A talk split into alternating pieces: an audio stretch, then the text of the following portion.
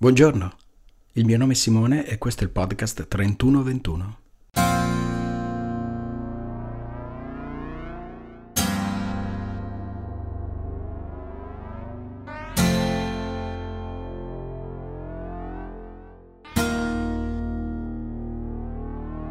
Scrivere e registrare la prima puntata del podcast mi è servito per ricordarmi chi sono.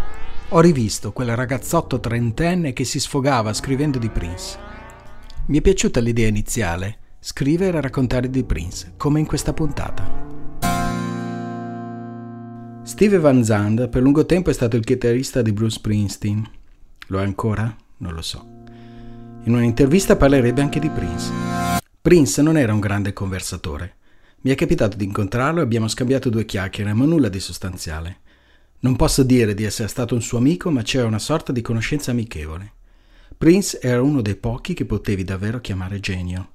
Agli artisti continuo a dire non producete voi stessi. Ho fatto alcuni errori producendo me stesso e nessuno davvero dovrebbe farlo. Ma Prince era l'unica eccezione, non perdeva il suo tocco producendo se stesso. È un importante risultato non perdersi qualcosa di importante. Per fare un grande disco ci vuole un battaglione di persone lui era un battaglione formato da una sola persona.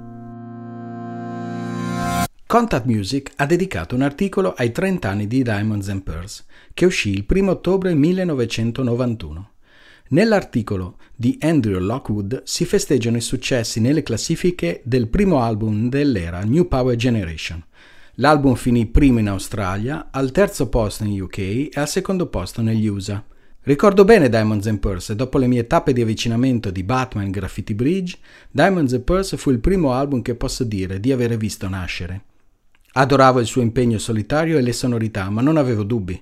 Prince non era quello di Purple Rain. Non c'erano i vocalizzi delle ragazze, ma c'era la sua eterosessualità su tutto. Infatti non sono d'accordo con quando Lockwood parla così di Thunder. Thunder mostra l'abilità di Prince nel creare musica con elementi funk e pop. Si tratta di una canzone che assomiglia più al Prince di Purple Rain che a gran parte del suo materiale dei sette anni precedenti al che il piano in crescendo, le chitarre invertite e le voci armonizzate risalgono al 1984. Come le cose sono state dimostrate per quell'album, Prince aveva lasciato gran parte della produzione ai New Power Generation di allora. Non aveva neppure la voglia di dire loro cosa fare e come farlo, come avrebbe potuto. Qualcuno degli MPG, Sonny Thompson, era stato un suo maestro. Se invece vogliamo tornare al 1984, la Swatch ha deciso di produrre di nuovo i suoi orologi di quel tempo.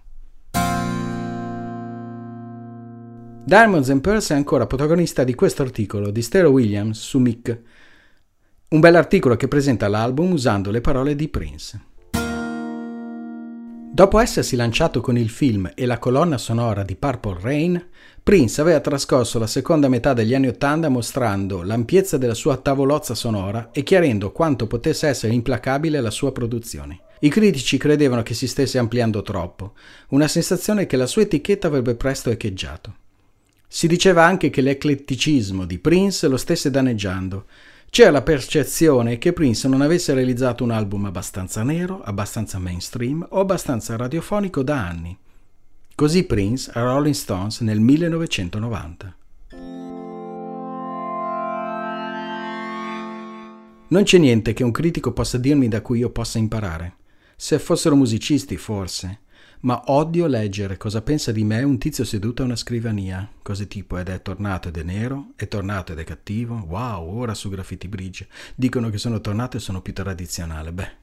Thieves in the Temple o Tic Tic Bang non suonano come niente che abbia mai fatto prima. C'era anche l'affermazione che l'audace abilità artistica di Prince fosse stata sconvolta dall'emergere dell'hip hop, un genere che l'iconoclasta musicale aveva apparentemente denunciato in Dead on It, una traccia persa del Black Album del 1986. Così Prince a Sky Magazine. Beh, prima di tutto non ho mai detto che non mi piace il rap. Ho solo detto che gli unici buoni rapper erano quelli che sapevano di cosa stavano parlando non mi piaceva tutta quella roba da spaccone. Sono cattivo, sono questo, io sono quello. In ogni caso, tutti hanno il diritto di cambiare idea. Con mega hit come Get Off, Cream e la title track, Prince e New Power Generation hanno pubblicato il progetto più radiocentrico degli ultimi anni, ma in qualche modo non assomigliava a nulla che Prince avesse mai fatto prima. Ancora Prince nel 1991. Nessuna band può fare tutto. Ad esempio, questa band con cui sono ora è funky. Con loro posso prolungare Baby M Star per tutta la notte. Continuo a cambiare marcia e succederà qualcosa di strano. Questa non potevo farla con i Revolution. Era un tipo diverso di funky, più elettronico e freddo. I Revolution potrebbero stravolgere Darling Nikki, che è stata la canzone più fredda mai scritta. Ma non penserei mai di suonare quella canzone con questa band.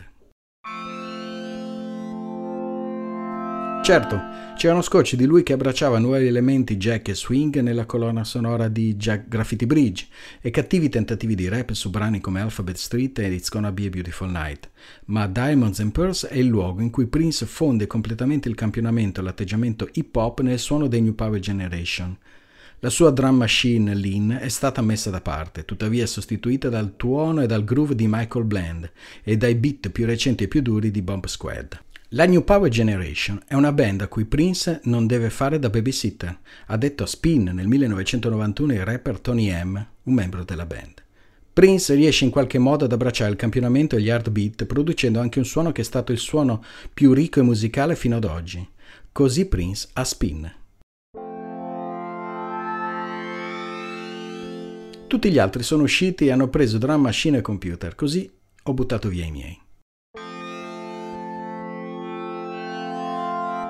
Il lavoro di Prince durante il suo periodo più fertile dal punto di vista creativo testimonia la padronanza di una creatività ferocemente individualista e di un fascino pop. Così Prince a USA Today. Non posso aspettare quattro anni tra i dischi. Cosa farò per quattro anni? Riempirei il volto con altre canzoni. Diamonds and Pearls non è stato il ritorno di Prince ai successi pop, in quanto è stato lui a consolidare i talenti della sua nuova band e a puntellare il suo posto all'alba di un nuovo decennio. Un artista nero in piena padronanza della sua arte, ancora in grado di fornire grandi successi radiofonici. È qualcosa che ora vediamo in modo più coerente, ma nel 1991 solo una manciata di cantanti aveva raggiunto quel risultato. Prince era uno di loro e ha riscritto le regole quando è arrivato lì.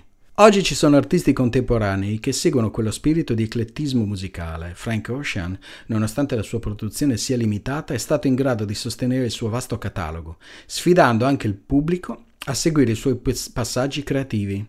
Janelle Monet può offrire risate brillanti e anche portare il suo pubblico attraverso inebrianti concept album afrofuturistici e naturalmente ci sa fare in entrambe le direzioni. A Kanye West non è mai mancata una musa e segue il suo percorso creativo, ma Ye è stato sia venerato che ampiamente criticato per l'incoerenza della sua produzione musicale post 2011, soprattutto perché sembra così sfocata e non lineare. Nel 1991 Prince era al top della musica, 30 anni dopo la sua eredità rimane lì. Per finire, le parole dello stesso Prince. Nel 1998 in un'intervista a Guitar World Prince diceva La musica è come l'universo. I suoni sono come l'unione di pianeti, aria e luce. Quando scrivo un arrangiamento immagino sempre una persona cieca che ascolti la canzone e scelgo accordi, suoni e strumenti a percussione che aiuterebbero a chiarire la sensazione del brano a una persona non vedente. Ad esempio, un accordo pieno può evocare una persona grassa, un particolare tipo di colore, o un particolare tipo di tessuto, o l'ambientazione della mia canzone. Inoltre alcuni accordi suggeriscono un uomo, altri una donna e alcuni suoni ambientali suggeriscono l'unione mentre altri suggeriscono la solitudine. Ma con tutto quello che faccio cerco di tenere in mente quella persona cieca e faccio in modo che i miei musicisti prestino attenzione anche a questo. Come il mio bassista, Sonny T. Sonny può davvero imitare le forme di una ragazza sul suo strumento e farvele vedere. Mi piace l'idea dei suoni visivi. Avete ascoltato la seconda puntata del podcast 3121.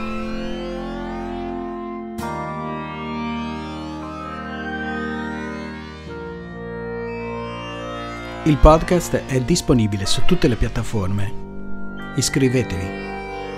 Il mio nome è Simone.